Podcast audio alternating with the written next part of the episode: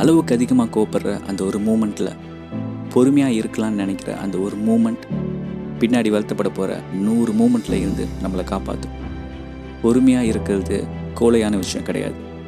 பொறுமையாக இருக்கிறது நாளைக்கு பார்க்கலாம்.